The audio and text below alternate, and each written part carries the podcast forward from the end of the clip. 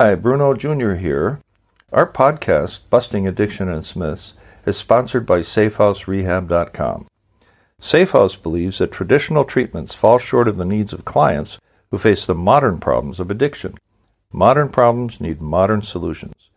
Multiple addictions, multiple relapses, multiple triggers, and cheaper and more powerful street drugs set up unprecedented challenges facing treatment centers. What is needed is a more sophisticated approach, a better way forward. There are three reasons to choose our progressive modern treatment program. 1. A more sophisticated intake process. 2. Technology proven to enhance recovery. And 3. The most robust aftercare program in our sector.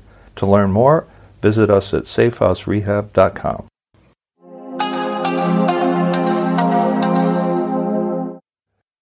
Today, I want to talk about one of the most destructive illegal drugs, a drug that causes profound and shocking damage to the bodies and minds of those who choose to abuse it, as if they've retained the power of choice, which is by now gone. I call this episode The Quickest High and the Steepest Fall. We're talking about methamphetamine, also known as speed on the street, a name that most ordinary law-abiding citizens will undoubtedly recognize. Let's call this the third session in the tutorial series entitled Bruno J's Drug Class. The first two were about crack cocaine and fentanyl, while episodes 4 and 5 will cover heroin and marijuana.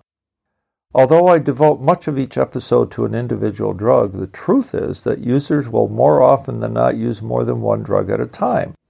Fentanyl, for example, has become notorious for the many different drugs with which it is combined, with or without the knowledge of the user. Do you know why it's called speed? Most people think it's because of the way users act when they're high on meth, a street name for methamphetamine. They think it's because of the herky-jerky movements that users exhibit, the way their eyes dart and how they talk fast in a staccato-type rap. The user's normal motion becomes turbocharged, involuntarily shifting gears up to overdrive. All of the above may be true, but the real reason it's called speed is the nature of the user experience itself. Speed has a unique ability to rapidly release exceptionally high levels of dopamine in the reward areas of the brain. It therefore strongly reinforces drug-taking behavior, making the user want to repeat the experience over and over again. By the same token, users experience a rapid crash after the drug is taken, mirroring the extreme high with an equally extreme low. It doesn't take much. Taking even small amounts of meth can result in many of the same health effects as those of other stimulants taken at higher levels. These include the following. Increased wakefulness and physical activity. It's not unheard of for users to stay up for 30 hours straight or more as they continue to smoke, snort, or inject meth just to stay high. Decreased appetite. There is less interest in nourishment than there is of getting and staying high.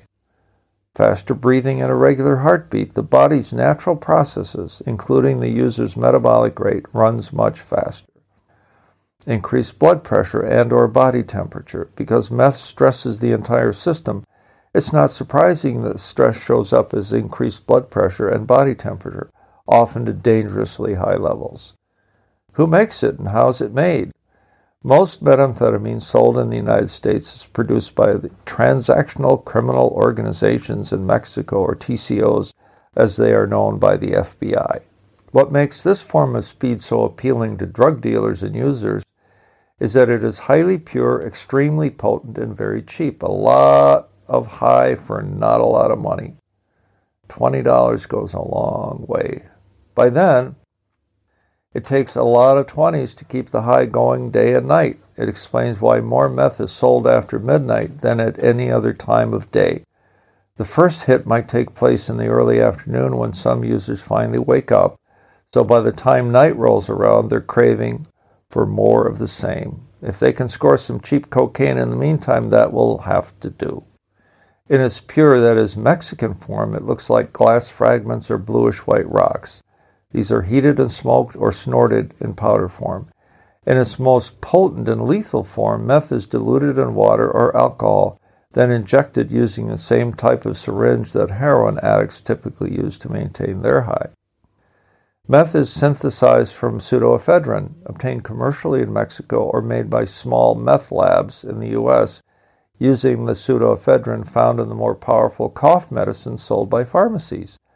As of this writing, retailers are required by the Drug Enforcement Agency, the DEA in the U.S., to keep records of sales to specific individuals as a way of limiting access to a cheap and plentiful supply of the base ingredient. Long-term health effects are many and life-threatening. The fundamental risk to health brought on by addiction to meth is that it is proven to cause changes in the structure of the user's brain. No other addiction claims this level of brain damage, not even addiction to cocaine or to heroin.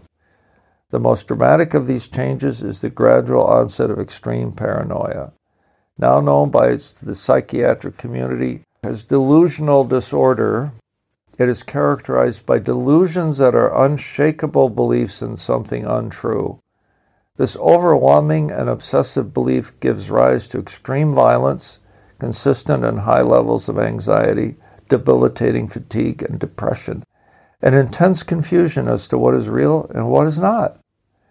In addition to this long list of damaging effects, we add, among those who inject meth, addicts are at an increased risk of infectious diseases such as HIV and hepatitis B and C transmitted through contact with blood or other body fluids that can remain on needles used by others.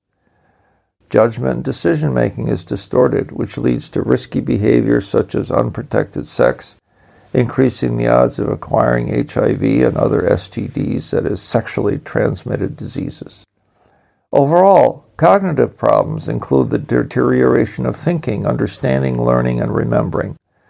Physical symptoms include extreme weight loss, intense itching, which causes skin sores due to scratching, and severe dental problems such as black teeth, also known as meth mouth. Many addicts overdose on meth. It's estimated that a majority of alcoholics use other drugs as well, and meth is one of them. According to Health and Human Services, HHS, in the U.S., 64% of alcoholics admitted to treatment in 2019 met criteria for drug abuse disorder at some point in their lifetime. This goes back to a point I made in a previous podcast episode where I pointed out that the addiction to multiple substances, especially among alcoholics, is rising. This means that if your loved one is an alcoholic, the odds are better than 50% that he or she is also using other drugs, including meth, cocaine, and fentanyl. It also turns out that 15% of all drug overdose deaths, estimated to be 30,000 in the U.S. in 2019, involve methamphetamine. And to no one's surprise, 50% of those deaths, or 7.5% of the total, involve our old nemesis, fentanyl. Note that hardly anyone is reported to overdose on alcohol. Rather, an alcohol-related death will be reported as a death caused by a drunk driver. The sad and frightening fact is that drunk drivers kill and maim other innocent people. In some disturbing cases, the drunk driver survives the crash while the innocents are murdered. Where do meth overdoses happen? No family is immune to the risk of an overdose of an illicitly acquired drug, including meth. The federal government in the U.S. collects and distributes an amazing array of data on drug and alcohol abuse. They also have data on overdose deaths from methamphetamine.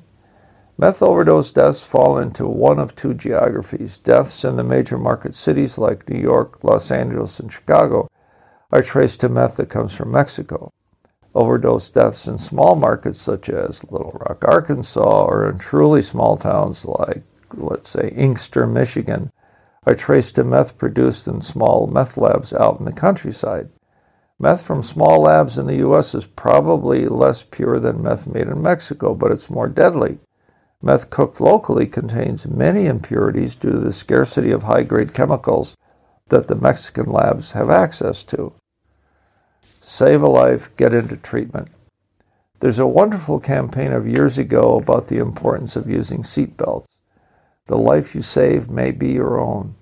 While it is true that most active addicts will tune out messages imploring them to get help, it is equally true that the family needs help in recovering from the effects of addiction in their own home. Recovery starts with an understanding that addiction is a disease, not a moral failing or the idea that the family did something wrong. The family can get help for themselves from professional counselors and from Al-Anon, a 12-step program for the families and friends of alcoholics and addicts. Please visit www.al-anon.org. That's alanon.org with a dash between al and anon. The family can also turn to professional counseling and to Narcotics Anonymous, a 12-step program founded to help those addicted to harmful illegal drugs. To learn more, visit www.na.org. So what did we learn about meth? Well, we learned that, one, it is one of the most destructive drugs due to its unique ability to get users high quickly and instantaneously. As quickly as it gets users high, it causes a quick crash, which has users craving for more immediately. Two, it is widely available, cheap, and pure, especially when it comes from Mexico, where most of it's produced. Three, its main destructive effect lies in its ability to trigger paranoid psychosis, which gives rise to violence and other forms of unpredictable, harmful behavior. It also causes anxiety, fatigue, and extreme depression, along with weight loss and bad teeth. Number four, help is available for addiction to meth as with any other drug. The two key paths to recovery are cognitive behavioral therapy, CBT, and 12-step programs such as Narcotics Anonymous, NA, keeping in mind that recovery programs should have elements of both for recovery to take hold and to flourish.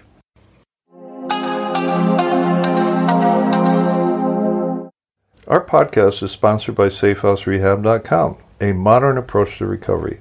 To learn more, visit us at SafeHouseRehab.com.